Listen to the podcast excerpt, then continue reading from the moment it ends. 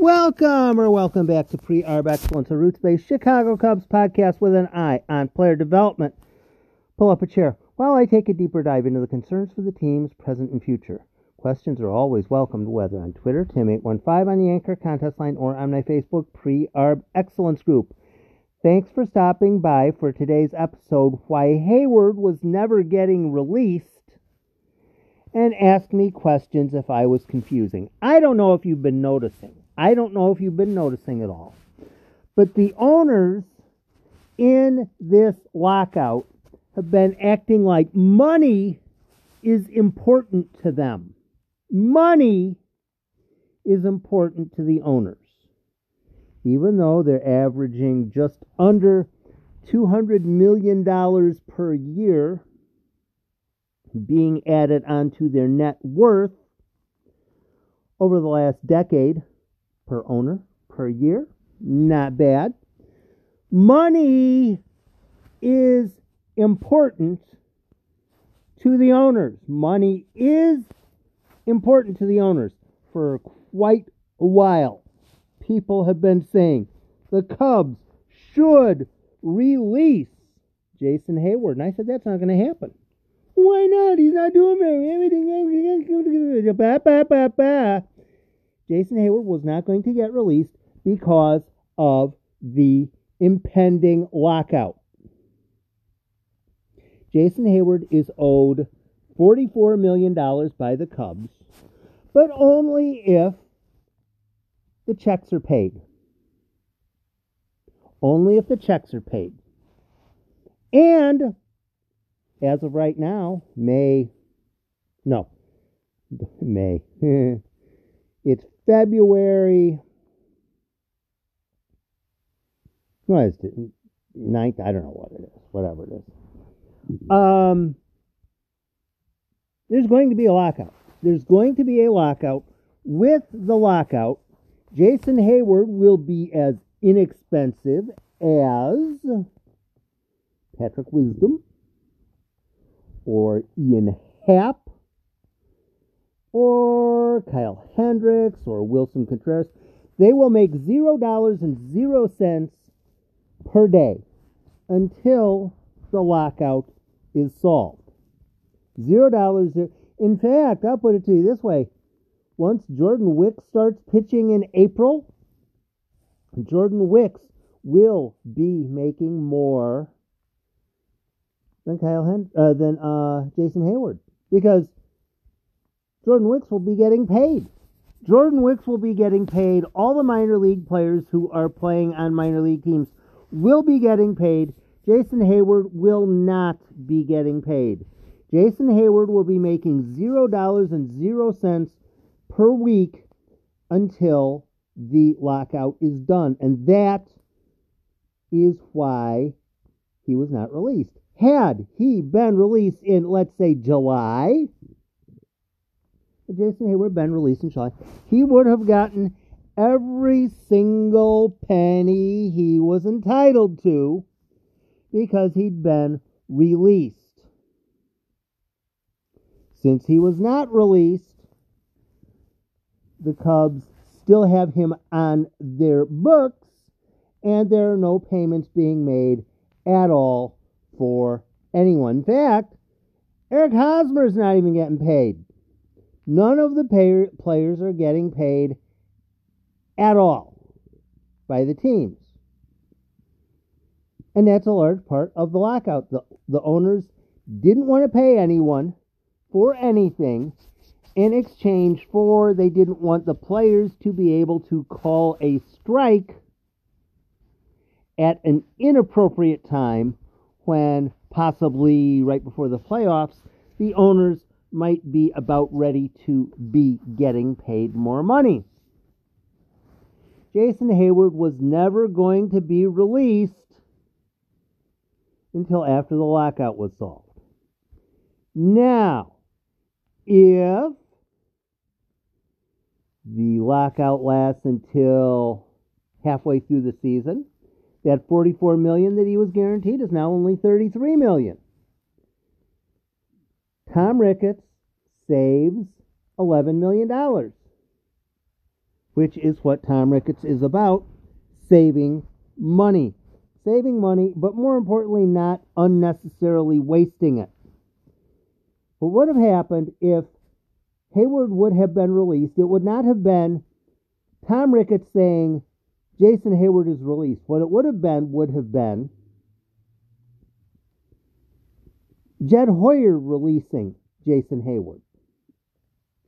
And if Jed Hoyer were to release Jason Heyward, Jed Hoyer, by releasing Jason Heyward, would have stolen $11 million from Tom Ricketts in Tom Ricketts' mind.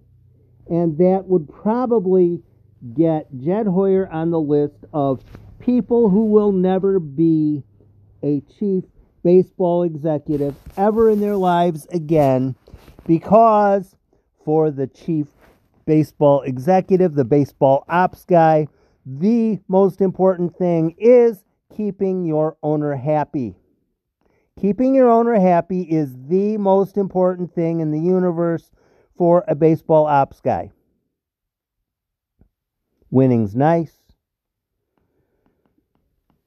Getting a piece of metal is nice. Reaching the playoffs is nice. But the important thing is making sure your owner does not unnecessarily spend money he doesn't have to because money is more important than people, and you should know that by now, at least from an owner's perspective. Jason Heyward was never going to be released until the lockout was solved. Now, once the lockout is solved, depending upon when that is, perhaps, maybe, there is a chance that something could be come up with where the Cubs trade Heyward or eh, I don't know what would happen. But more than likely, more than likely the Cubs are not in 2022 going to be competitive enough for it to be that big of a thing. They'll walk into spring training whenever spring training is. They'll have their thing, they'll do their stuff. If Jason Heyward's healthy, he'll be on the roster. If he's injured, then he won't be on the roster. Then after the 2023 season ends, he goes away.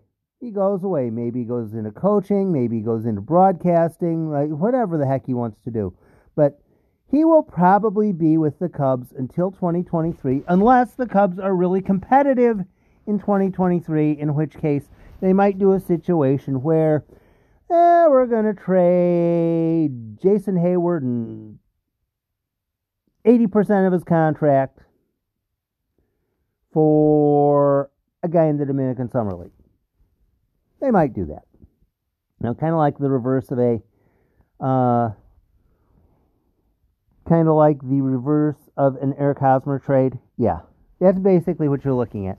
And those Eric Hosmer contracts, those Jason Heyward contracts, those contracts that end up looking really, really, really bad, owners and executives are trying to avoid those as much as possible. As much as possible because owners really don't like having dead money on players who are playing poorly They'd much rather tell the executive, the baseball ops guy, I don't know squat about baseball, but if you don't get a good pipeline, a top five, top eight, top ten pipeline that's kicking me out quality hitters and pitchers every year, you are going to be fired, baby. Because the only thing that's even remotely close to having the the only thing that's re- even remotely close to important to me uh, as making money is making sure you are creating quality prospects so I have cheap property, I mean players that produce and I have a chance to win that way. Simple. That's what it is. Show me you can have a developing functional pipeline Otherwise, you're out of here. And you can know that's the truth because my name is not Dick Monfort. Yeah. About the only team now that doesn't really care about thinking properly and developing talent and all that kind of stuff. About the only thing, eh, the Rockies, they're bad. They're bad. And they deserve to be bad because they don't really care about being bad. Jason Heyward was not getting released. Jason Heyward was not going to get released, and Jason Heyward will not cost the Cubs another nickel until the lockout is solved, until the collective bargaining agreement is signed, and it will probably slay Tom Ricketts when he has to start paying Jason Heyward again. But um yeah, if if you are misassessing how important finances are to owners on a 1 to 9 scale where 1 doesn't matter much at all, 9 is really really really important. So 1 is the bottom, 9 is the top. Finances are about 14. Yeah. So if it's a case of well, we could help our team if we nah, nah, nah, nah, nah, nah, nah. Oh, oh, that's right. You want to know about money. Yee, yee, yee. Money is what owners care about. If you think money, uh, if you think owners are prioritizing winning or anything else over the finances, you're probably a bit wrong. You're probably a bit wrong. Heyward was totally safe because now the money that he would have been making, he isn't going to be making. Once everything's solved, then the Cubs will come to some sort of an uh, Cubs could come to some sort of an agreement, maybe, possibly. But Heyward's still going to get paid all his money. Heyward will still get paid all his money once the collective bargaining agreement is signed, once games resume. But he wasn't going to get released until after the lockout. Thanks for stopping by. Have a great day.